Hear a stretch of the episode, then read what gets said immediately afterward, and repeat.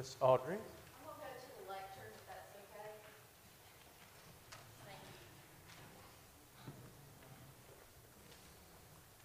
you. Give them time to get the camera straight and everything. That's right. That's right. Good morning. I'm sure that most of you have read or you have seen the movie How the Grinch Stole Christmas. Okay? If you haven't, you are really missing a treat. Okay? Um, everyone in Whoville loves Christmas except the Grinch. And the story goes that the Grinch hated Christmas because his heart was so small. Okay? What a terrible thing for him to steal Christmas from the Whoville people. The story of how the Grinch stole Christmas is not a true story, but this morning I wanted you wanted you to hear there is a true story of another Grinch who tried to steal Christmas. In fact, he tried to steal the very first Christmas and he almost succeeded.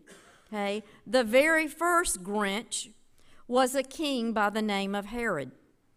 After Jesus was born, three wise men from the east came to Jerusalem and asked where they could find the child who had been born to be the king of the Jews. We have seen his star in the sky and we want to worship him, they said. When King Herod heard about this, he told the men that when they found the child, they should come back to him and tell him where the child was so that he could worship this new baby boy named Jesus. The truth is, Herod didn't really want to worship Jesus. He wanted to kill Jesus. Why?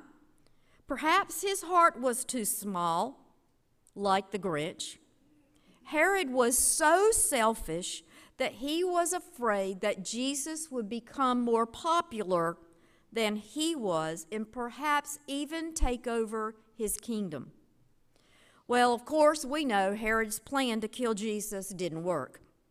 After the wise men found Jesus and gave him the gifts, an angel told them about Herod's plan, and they went back home another way without telling Herod where they had found the baby Jesus.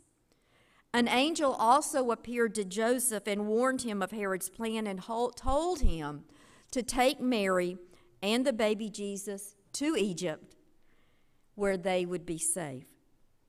And so we see that since the very first Christmas, there are Grinches that have been trying to steal the joy of Christmas. There may be some Grinches that are trying to steal your Christmas joy. It will never work unless your heart is too small.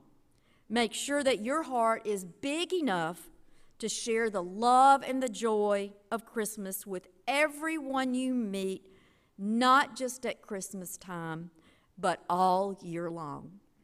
Can we bow our heads for a prayer?